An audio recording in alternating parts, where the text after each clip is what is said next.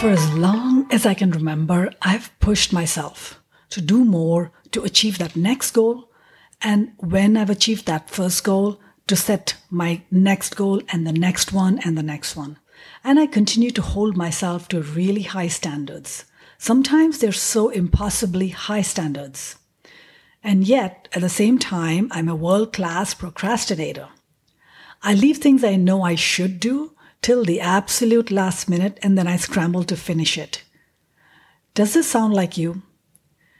Now, I also have perfectionist tendencies. I want to make things as good or, or better that I could ever do. And I'm a people pleaser. I want people to like me. And sometimes I make decisions that are solely focused on how I would be perceived and how well someone would like me. I'm sure some of you can relate to some, if not all, of these tendencies of mine. This is the Leadership Prescription Podcast for Women Physicians, and I'm your host, Dr. Asha Padmanabhan. I'm a board certified anesthesiologist who works full time and in several leadership positions. I'm also a master certified physician coach and a positive intelligence coach, and I coach women physicians to find fulfillment and the happiness we all need in our careers by teaching them the skills and the tools they need for professional and personal fulfillment and the work life balance that we all strive to achieve. So last week I talked to you about two different parts of our mind the imbalance between which causes our negative emotions of stress, anger, guilt, shame, fear, and a whole host of other negative emotions. If you haven't listened to that episode yet, please go ahead and listen to that on that podcast. It is from last week and the first one in the series is the week before. So today I'm going to take the conversation a little further and I'm going to tell you a little bit more about what these self-sabotaging voices are in our brains and what their opposite, the counterpart, the sage part of our brain is. Again, this is from the work of Shirzad Chamine on positive intelligence, and you can take a look at it on his website, positiveintelligence.com. So let's talk about the bad guys the saboteurs. Who are they? And why are they so important for us to know and recognize? So saboteurs, they are a set of automatic and habitual thought patterns, each with a distinctive voice that derail our minds. I'm sure as I go through them, you'll recognize some of them in your own minds. And Shirzad just made it easy by giving them names so we are easily able to recognize them and now also recognize that all of these are universal and each and every single one of us has have them has them. Now don't think that some people don't and don't think that you are the one person who doesn't have the saboteurs. It just means that you haven't recognized it yet. So we all have these saboteurs these negative voices in our brains. And there are several different names that I'm going to tell you about, which will help you recognize yours easily and we will talk about how they impact our lives. So, as I describe them, see if you can identify which ones are strong for me from what I described at the beginning of this episode. So, here's my little game. I'm going to talk about some of these saboteurs and their names and see if you can match them to what I described of myself in the beginning. So, the first and the master saboteur is called the judge. This is the one that every single one of us has. And it's the one that generates most of our anxiety, stress, anger, and disappointment. The judge has three modalities. The first modality of the judge you may recognize. It is the judging of self. It's that negative voice in our heads that we are all familiar with, which questions ourselves, what we do, how we do, which berates us, which gets angry at us, tells us that we are worthless or that we should have known we could have done better. And all those things that we keep thinking sometimes when we feel like we have done something wrong or we shouldn't have done something. It's that negative voice in our head. So that's the judge of self. The second one is that which judges others. Again, you may be familiar with this one as well. When you see someone at work and you find, you think to yourself, "Oh, that person doesn't know what they're doing," or "Just look at that person. She looks so funny," or so many other things that you might find yourself saying about someone else in your mind. And this one, it, it can talk about your spouse, your coworker, your kids, your staff, the person on the street, your neighbor, anyone and everyone is fair target for this judge. And that's a judge of others. And that lives in us as well. Now, the third modality of the judge is something that you may not be familiar with, and that is judging of circumstances. And this one, because it's so hard to recognize sometimes, is one of the most destructive because it tells you a lie. And it tells you that you will be happy when. So it puts conditions on our happiness. And it makes us chase this illusion of go of happiness. And it tells us we'll only be happy when a certain circumstance has been achieved. So think about it when you were in school and you felt like if only you achieved top marks or top, the top rank, you would be happy. Or if you got into a great school, then you would be happy. Or if you got into a great residency program in the city that you loved, then you would be happy. Or if you became chief resident, then you would be happy. Or if you got a great job right after residency in a place that you wanted to be, then you would be happy. Or once you find found the right spouse, you would be happy. You see what I mean? It is that never ending goal that it keeps telling you that you'll be happy when. So think about those times in your life when you've thought yourself. And I find myself thinking about this even now. Sometimes I'll think, when my business takes off, I will be happy. Or when I am able to complete this project, I will be happy. So you see the lie, that is the judge of circumstances. And so it's an ever moving target that when we achieve the goal that we set up for ourselves, we find momentary happiness it is transitory because then we're already pursuing the next goal and we've forgotten that happiness. So that is one of the most destructive judges. And for me, that was finding out about it was really so important because I've always telling myself, if this happens, then I'll be happy. Or if X happens, if my kid gets into this school, then I'll be happy. So that is one of the most destructive forms of the judge as well. So I invite you to start recognizing that this is one of the saboteurs, major saboteurs in our lives, in our brains. So now this judge character, he doesn't work alone or she doesn't work alone because my judge can be a very sneaky person that's always finding fault with me. So now she doesn't act alone. She has nine accomplice saboteurs that she works with. Now, each of us, we don't have all nine of them. We have a few of these and some in more of a degree than others. So see if you can identify what yours are as I describe them. So the first accomplice saboteur is the avoider. So this avoider saboteur focuses on the positive and the pleasant, but in a really extreme way. And wants things to stay nice and calm and pleasant and because of that, this one makes you avoid unpleasant tasks and difficult conflicts by trying to tell you that you are a positive person.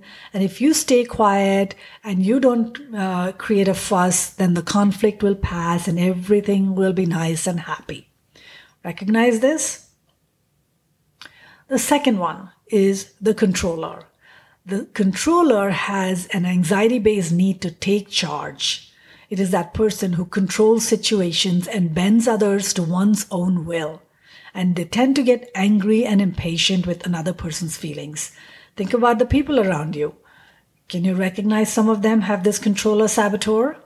Can you recognize if you have the controller saboteur? The third one is the hyperachiever. And this one makes you dependent on constantly performing and constantly achieving more for self respect and self validation.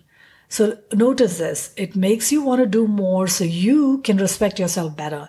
And it keeps you more focused on externally getting success as a criteria for happiness. The next one is the hyper rational saboteur. The hyper rational saboteur wants you to focus intensely and exclusively in rationalizing everything. And it may be good for some things at work, but this can take it too far, even into and including relationships. And so what then happens, it limits your depth and flexibility in relationships at work and in your personal life. So the hyper rational, always trying to find the rational explanation to things and taking it to an extreme level. The next one is the hyper vigilant. This hyper vigilant is one that makes you feel intensely anxious and continuously anxious but about all the different dangers that are surrounding you and all the things that could go wrong. And this can weigh you down. So this is another saboteur, the hypervigilant. The next one is the pleaser. And this pleaser is always wants to try to make you get accepted and get affection from others by helping others, by pleasing others, by rescuing others, or by flattering them constantly. And that is taken to an extreme level. And it can cause you to lose sight of your own needs and then ultimately end up resenting others as a result. So that's the pleaser saboteur. The next one is the restless. And this restless character is constantly in search of more excitement through finding more things to do and more things to do and then staying busy and keeping busy. And it doesn't allow you to feel happy with your current state. The next one is the stickler. And this stickler has an intense need for perfection, for order and organization. Again, taken to an extreme level. And when it's taken to an extreme level, it can make you it can sap your energy and it can sap the energy of others around you and cause you to feel frustrated with yourself and with others. Then the last one is the victim saboteur. The victim saboteur is emotional and temperamental and uses that as a way to gain attention with an extreme focus on internal feelings. And this one may have a martyr streak. And it may be one of the hardest ones to acknowledge because you may not want to acknowledge this one. So those are the nine accomplice saboteurs. So based on these, can you guess which ones I have predominantly? If you guessed hyperachiever, avoider, pleaser with some bit of the restless thrown in, then that exactly describes my top saboteurs. I also have some of the others to a smaller degree, but those ones were my predominance ones until I learned to recognize them and use my saboteur interceptor muscles to weaken them. What is that, you ask? That's a topic for another day. But I wanted to leave you with telling you so, what was the effect of building those saboteur interceptor muscles? And why would I want to do that? Why would I want to recognize what my judge saboteur is, what my accomplice saboteurs are. What is the point of all this?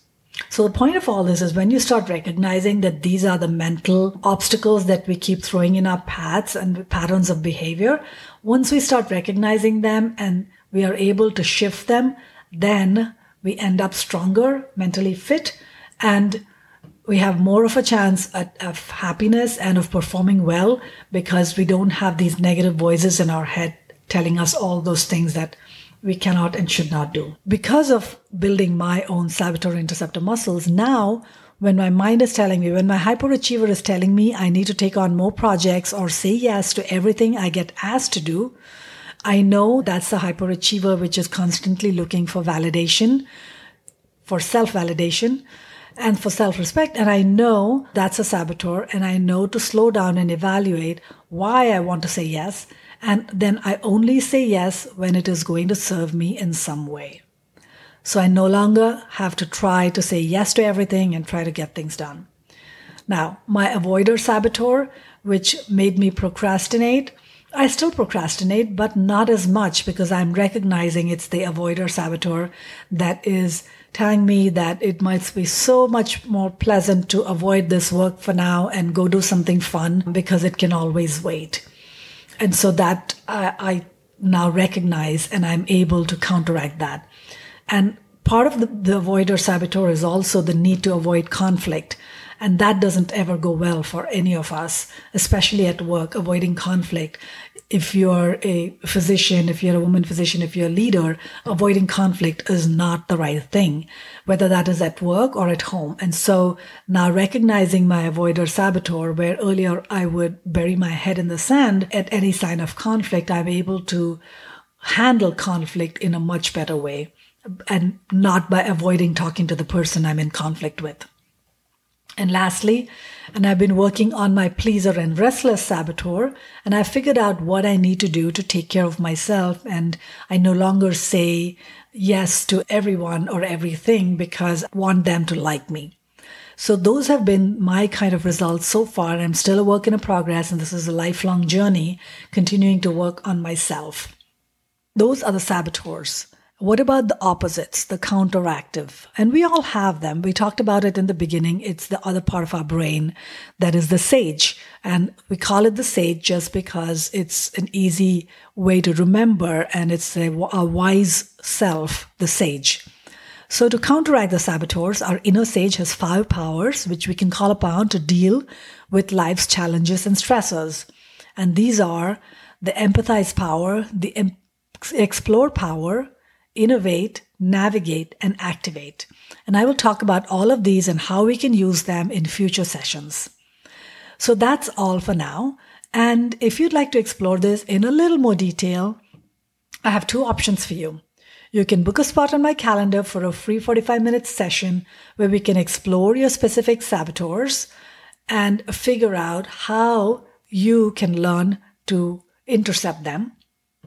Or you can sign up for my upcoming webinar on how these mental muscles can be built and how they will help you in some crucial skills that you need as a woman physician, like communication, conflict resolution, and negotiation.